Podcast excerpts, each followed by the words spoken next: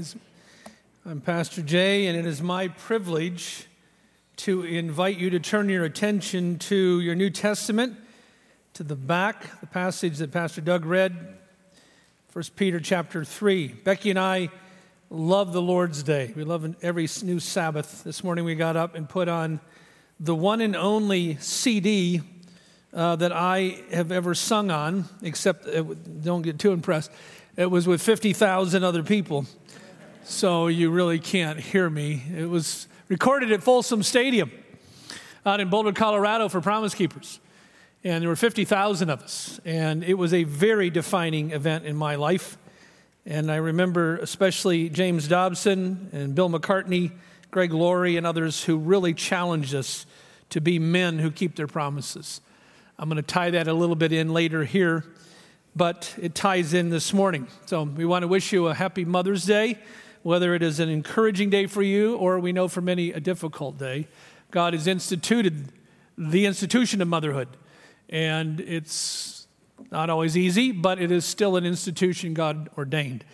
And I don't typically preach on a topic on it. I plan my sermons quite a ways in advance. This happened to fall on Mother's Day.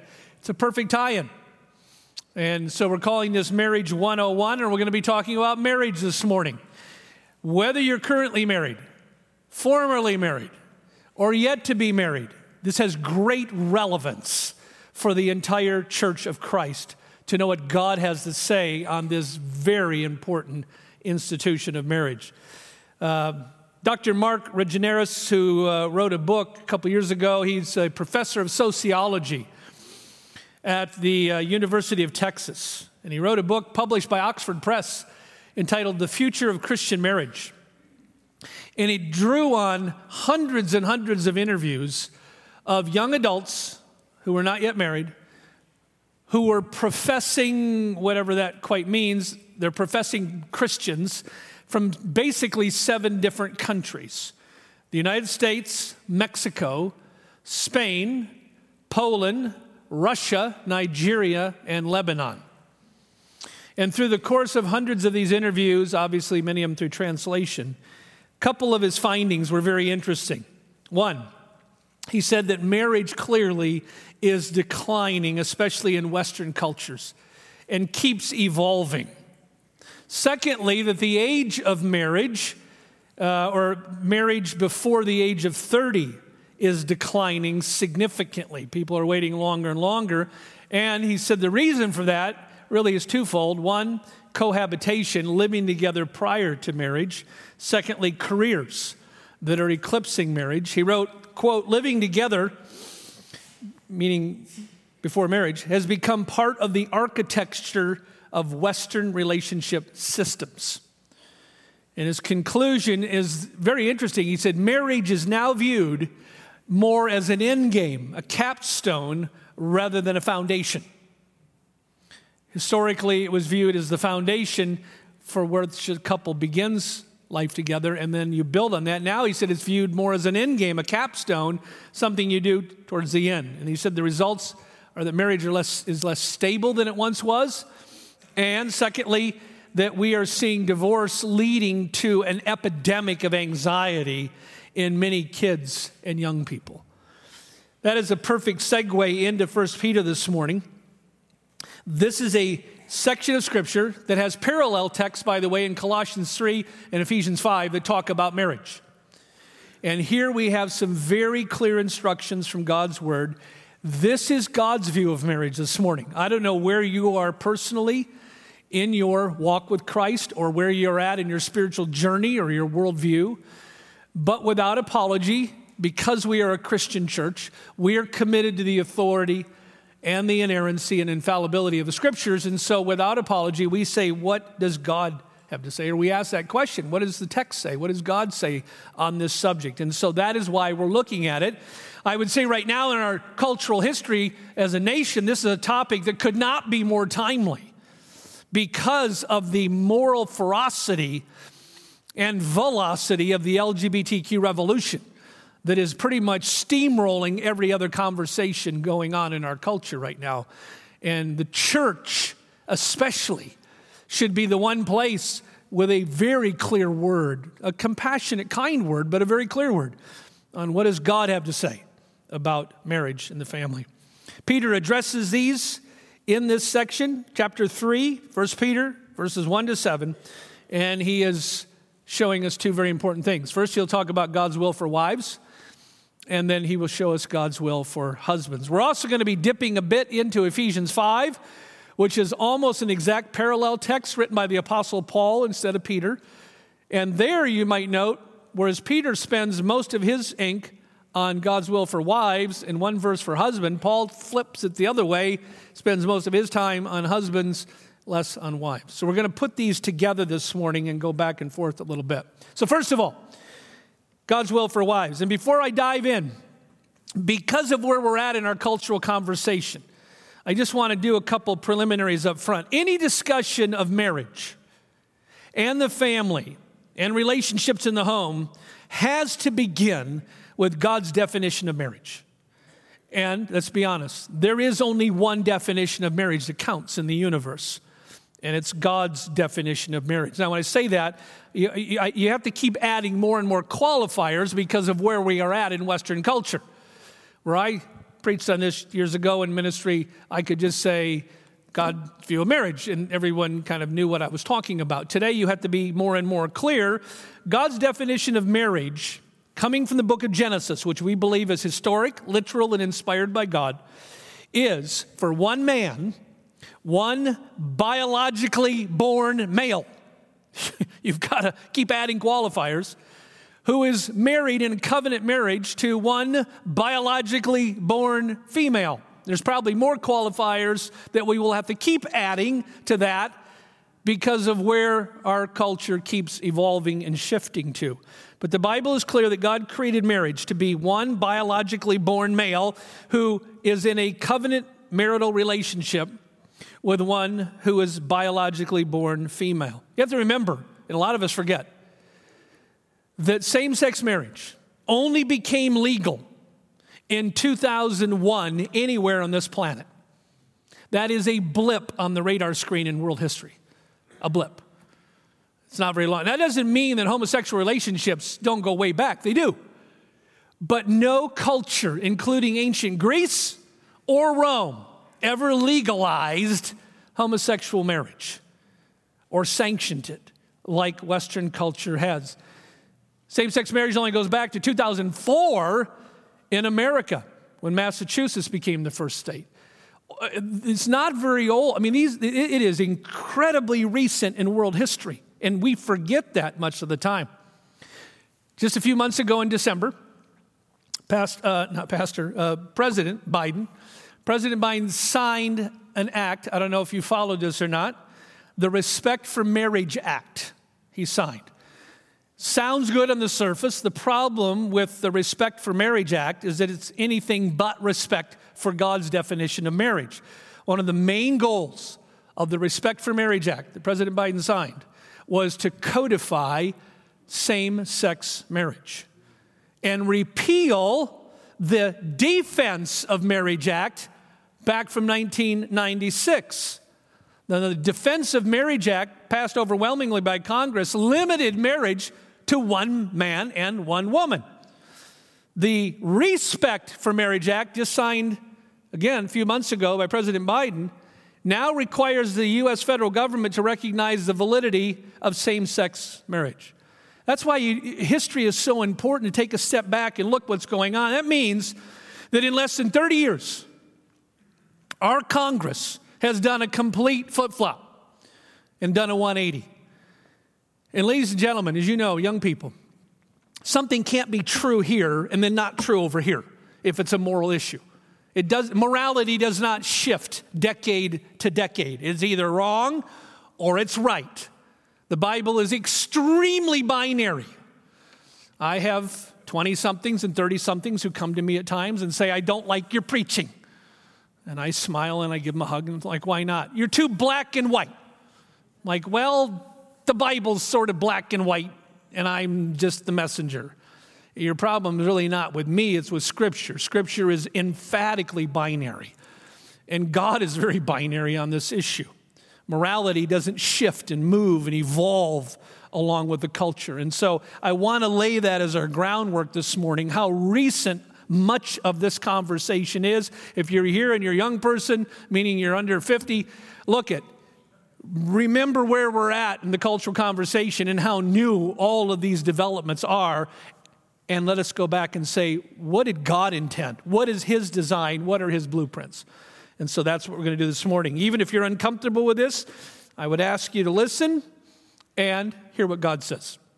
So, with that, that brings us to Peter's first topic God's will for wives. And here he's going to tell us that God's will for wives, his primary will for wives, is that of submission to their husbands. I'm going to read verses 1 through 6.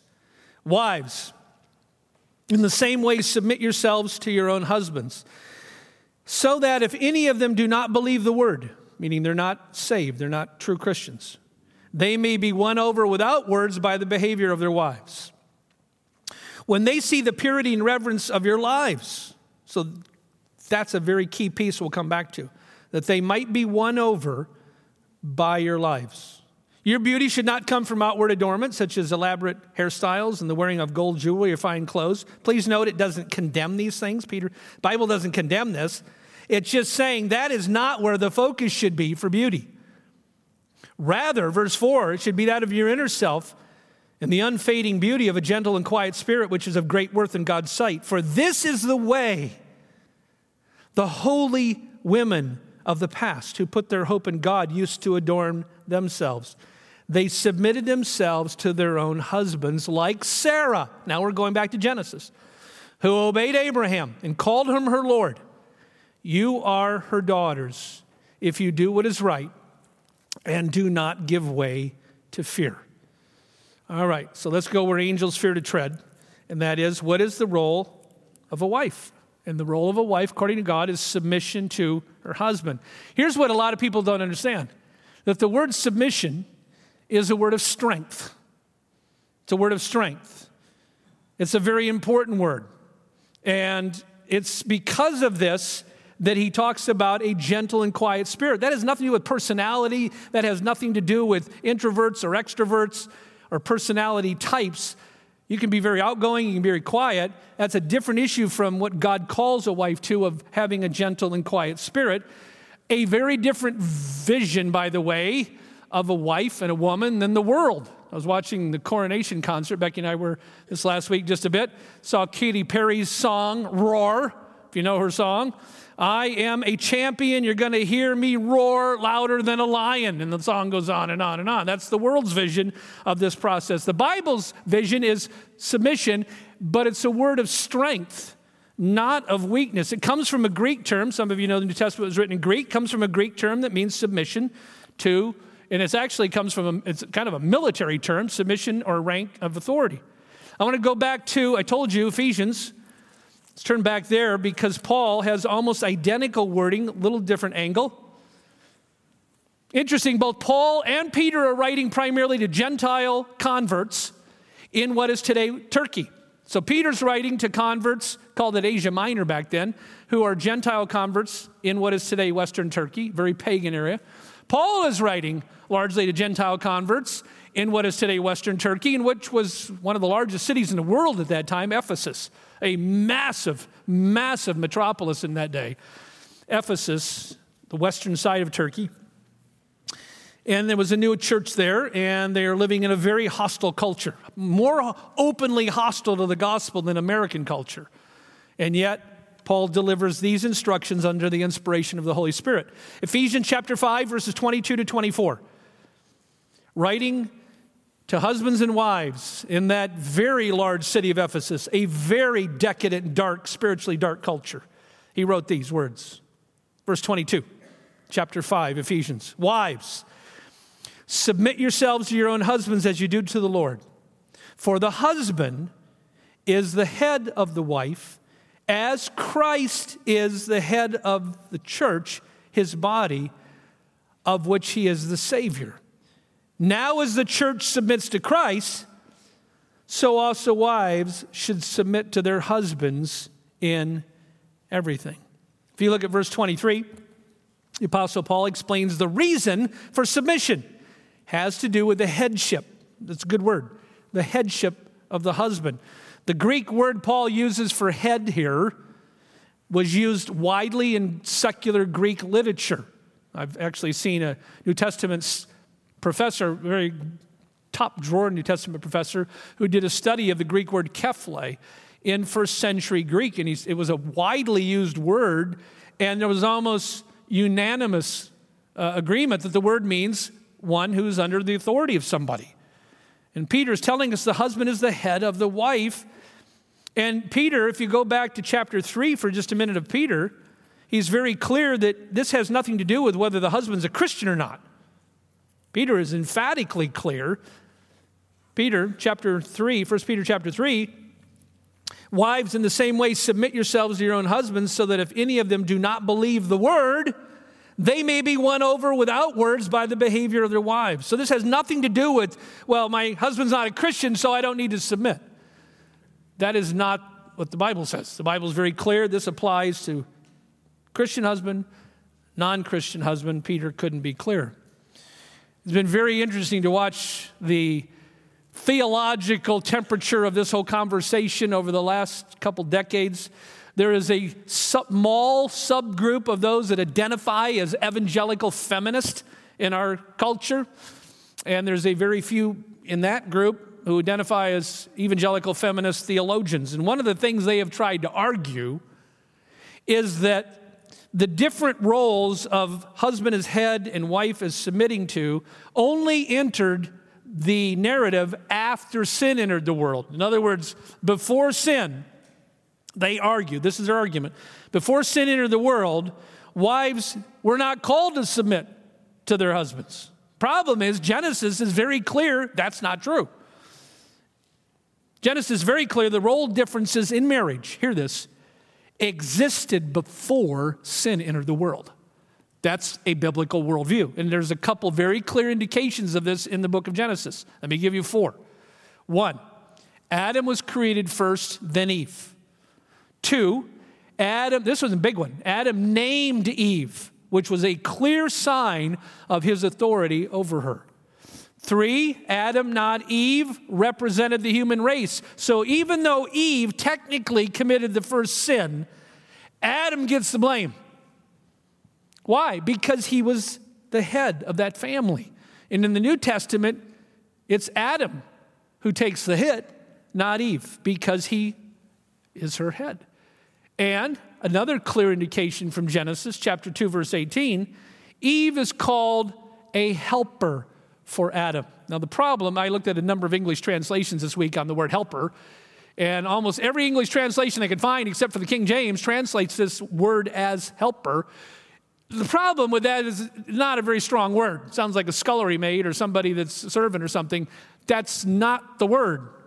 The Hebrew word ezer is a very strong word. A lot of people don't get that. And uh, it, the word ezer is a combination of two root words. One of them means to rescue or to serve, and the other root word means strength.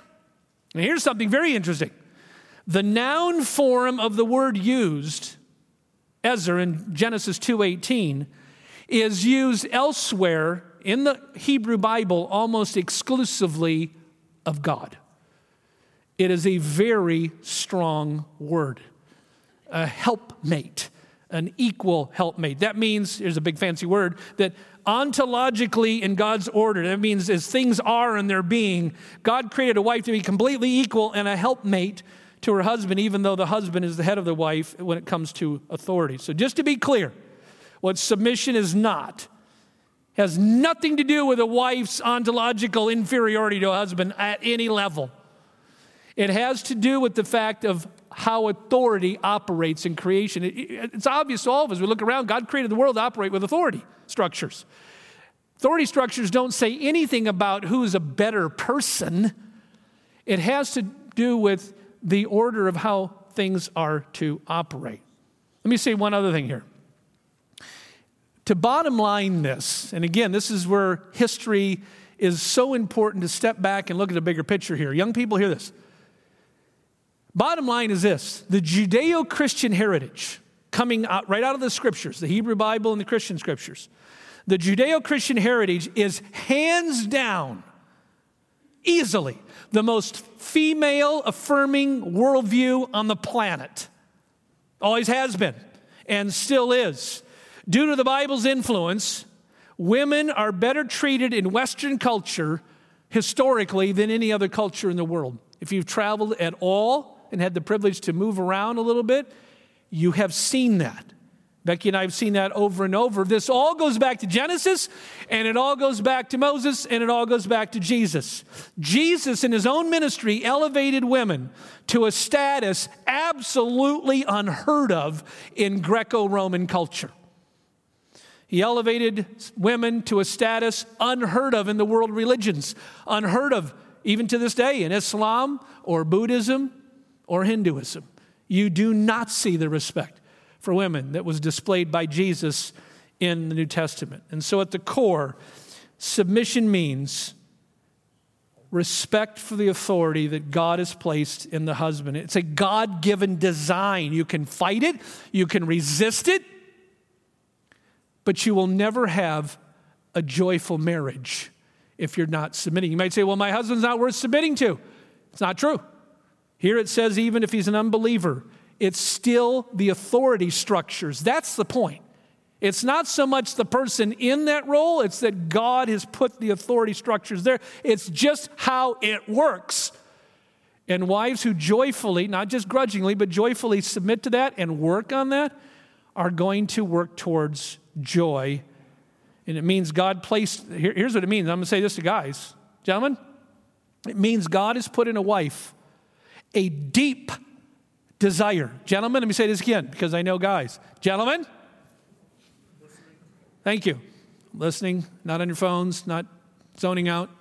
Gentlemen, it means that God has put in our wives a deep desire to be nurtured, protected, and led and loved. I remember going back to Promise Keepers. James Dobson got up to 50,000 of us men, and he, I, rem, I don't remember a lot of what he said, but I remember towards the end he said, You guys are going home shortly. He said, I want you to remember something very important. Your wife, if you're married, is desperate for you to come home and lead and to love her and to be her shield. And he said, There's way too many of you who are passive, passive, nice guys. Passive nice guys who are not leading their children, not discipling their kids, not evangelizing their kids, and not leading and shepherding their wives. And he gave it to us.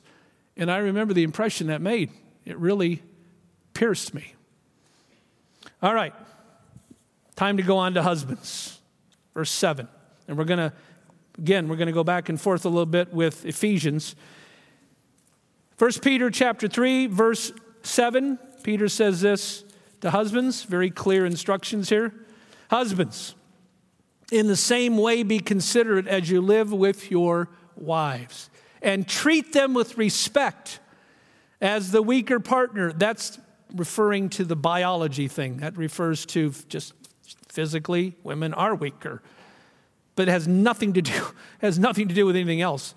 And heirs, there's the ontological part, completely equal and heirs with you of the gracious gift of life, so that nothing will hinder your prayers. We will come back to that warning in just a couple minutes. Let's go back to Ephesians chapter 5 and look at Paul's more extended command to husbands.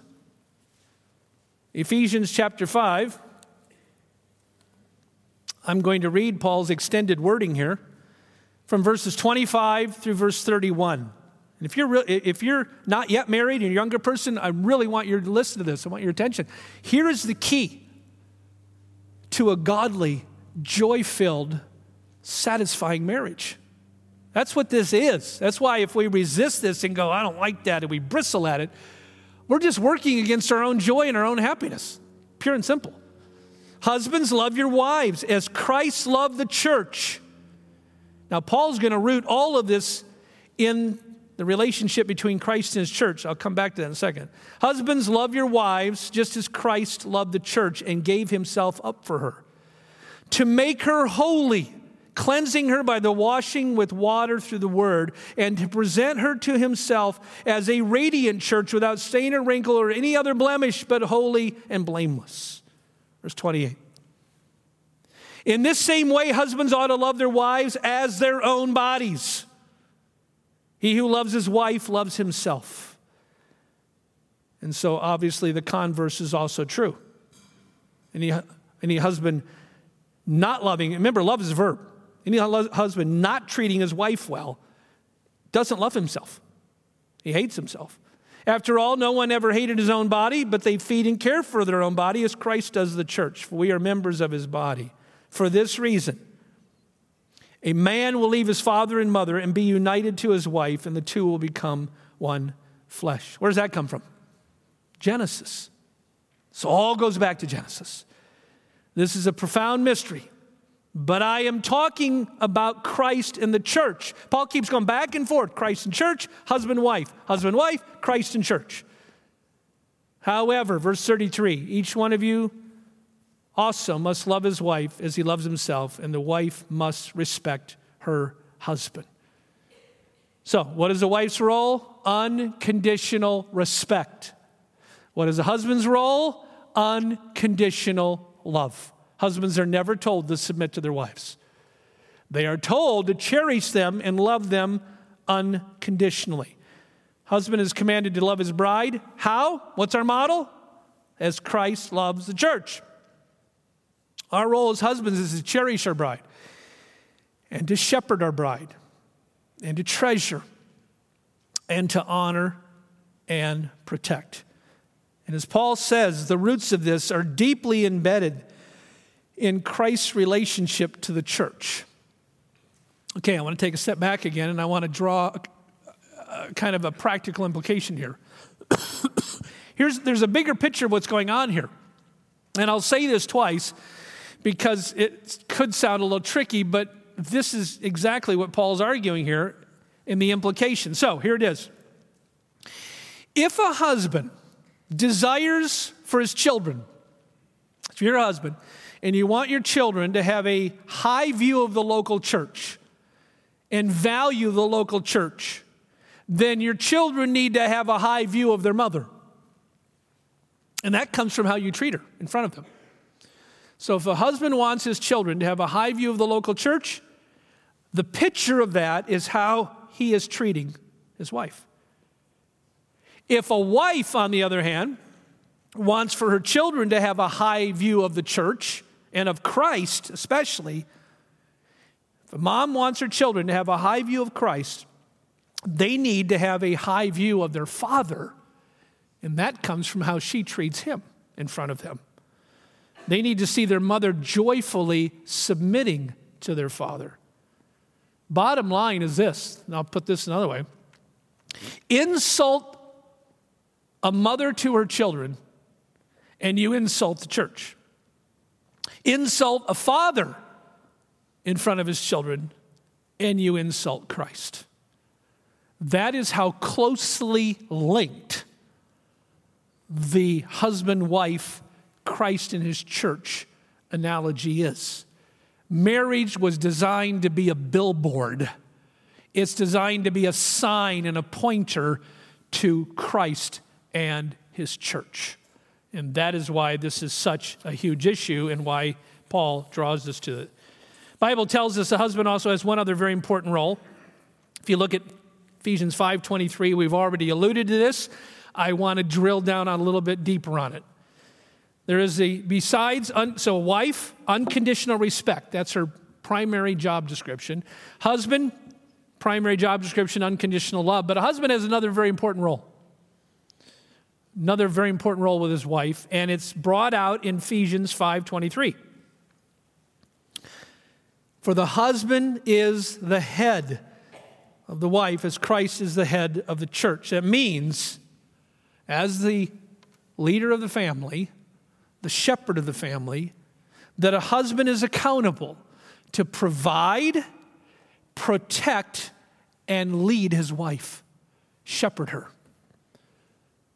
beyond just unconditional love, this is one of the ways it's fleshed out. He is also to be the shepherd and leader of that marriage. That means a couple things. For example, you say, well, like what? That means that he ultimately is responsible that his wife is financially provided for, that they are tithing, that he is the one taking the initiative to be tithing their income to the local church. You want God's blessing on your family? The husband needs to be the one and take that initiative, that he is the one helping plan for the future. Some other things. That means the husband's responsible to make sure they're in a Bible teaching church, that they're honoring the Sabbath day and keeping it holy, that they are evangelizing and catechizing their children and not just somehow hoping the church does it. Way too many passive nice guys just kind of hope the church does it. Whereas Deuteronomy is very clear, chapter 6, chapter 11, it is mom and dad, primarily dad is the dean of education, their job, your job, my job, to make sure my kids are being evangelized, given the gospel, and making sure I am teaching them doctrine and theology and worldview issues and having those conversations and turning off the television and making sure they're having appropriate boundaries when it comes to their smartphones and social media. And then I am raising children that are respectful and obedient. That's on both moms and dads, but it's more on dads. And so I remember James Dobson out there again saying, one of the greatest problems he saw in the evangelical church as he crisscrossed America was the epidemic of passive husbands. Nice guys who sit in pews of churches and are just nice men, but they're not leading. They're not shepherding. They're not taking the initiative. Warriors at work and wimps at home. And he really challenged us to step up our game. And again, so I say, gentlemen, our wives are hungry for us to be their spiritual leader and protector of our families. And they are desperate for that. So, young ladies, if you're not yet married, that's something that you respectfully need to engage your boyfriend, fiance on as you enter and get closer to marriage. The first sin of Adam was passivity. Why do I say that? Because when Satan tempted Eve, it's very clear as you look at the text, Adam was there. And as Satan tempted Eve, what did Adam do? What did Adam say? Nothing. Nada. Niet. Nichivo. Nothing. Nothing. The silence of Adam. Larry Crabb has a great book on that. The sin of Adam and being silent. Finally, notice the warning. I told you we'd come back to the warning, 1 Peter 3 7. There's no warning given to wives, there is a warning given to husbands. Husbands, in the same way, be considered as you live with your wives. Treat them with respect as the weaker partner and as heirs with you of the gracious gift of life. And here's the warning so that nothing will hinder your prayer life. Some of us are sitting here today going, I just don't feel like my prayers are getting anywhere. One of the reasons is we might be sinning against our wives. Maybe you've been harsh, maybe you've been abusive. First thing you need to do is repent vertically and then repent horizontally to your bride and perhaps to your children, in front of your children to your wife. I want to talk about one other aspect of all of this because this is very important when you get into male female relationships, husbands and wives in the local church. One other aspect that's very important to understand is that the Bible's teaching on the leadership of the husband not only applies in the home, it applies in the local church. And while the New Testament, again, affirms husbands and wives, men and women, as completely equal ontologically, you know, in, in, in being, it's also very clear that the husband not only is the head of wife in the home, he is to take headship and leadership in the local church. Now, we have a lot of gifted female leaders in this church. The Bible does not say women shouldn't teach in the local church. It talks about them exercising teaching and authority over men. So you come to a verse like 1 Timothy 2 11 to 12 Here's what Paul says, inspired by the Holy Spirit A woman should learn in quietness and full submission. Now, again, here's here what he says next. I do not permit a woman to teach or exercise authority over a man. It doesn't say she shouldn't teach. in the local church. We have some very gifted female teachers in our church here. Very gifted. I'm very thankful for them. That's not what it says. It says not to do it over a male. And then Paul even gives the reason. For Adam was formed first, then Eve. It's a theological reason, not a cultural reason, not something that was going on in Ephesus. He goes all the way back to Genesis. He says that's why headship not only applies at home, it applies in the local church. It all goes back to the headship of the husband, which Paul ties back to Genesis and the creation account. In other words, it's an issue of authority and how God's authority is to operate in the home and then be consistently mirrored in the local church. And so it's one of the reasons in our church that any of our elders, ruling elders, teaching elders, are male. And that's one of the questions we often get. Are we chauvinist? We probably are. I mean, we're all sinners. We shouldn't be, but that's not why we do it. We do it because of the biblical argument. All right, what's our summons? For our summons, I want to go back to Ephesians 5, verse 33. It is the perfect summons to end this kind of a sermon. Ephesians 5 33. And it says this Each one of you must love his wife as he loves himself, and the wife must respect her husband. So, you want to know how to have a joyful, godly marriage? Here it is. Husband, unconditionally love wife. Wife, unconditionally respect the husband. This is something Emerson Eggerichs calls the love and respect principle. When a wife is loving her husband and respecting him as she's called to, when a wife is loving but especially respecting, he wants to then reciprocate and love her. When she respects him, he wants to love her. And as he loves her, guess what she wants to do? She wants to respect him, and it becomes a very healthy upward cycle, unless it's going the opposite direction and it becomes a very destructive cycle. And so let us fulfill what God has called us to do. That is the blueprint for having a godly marriage.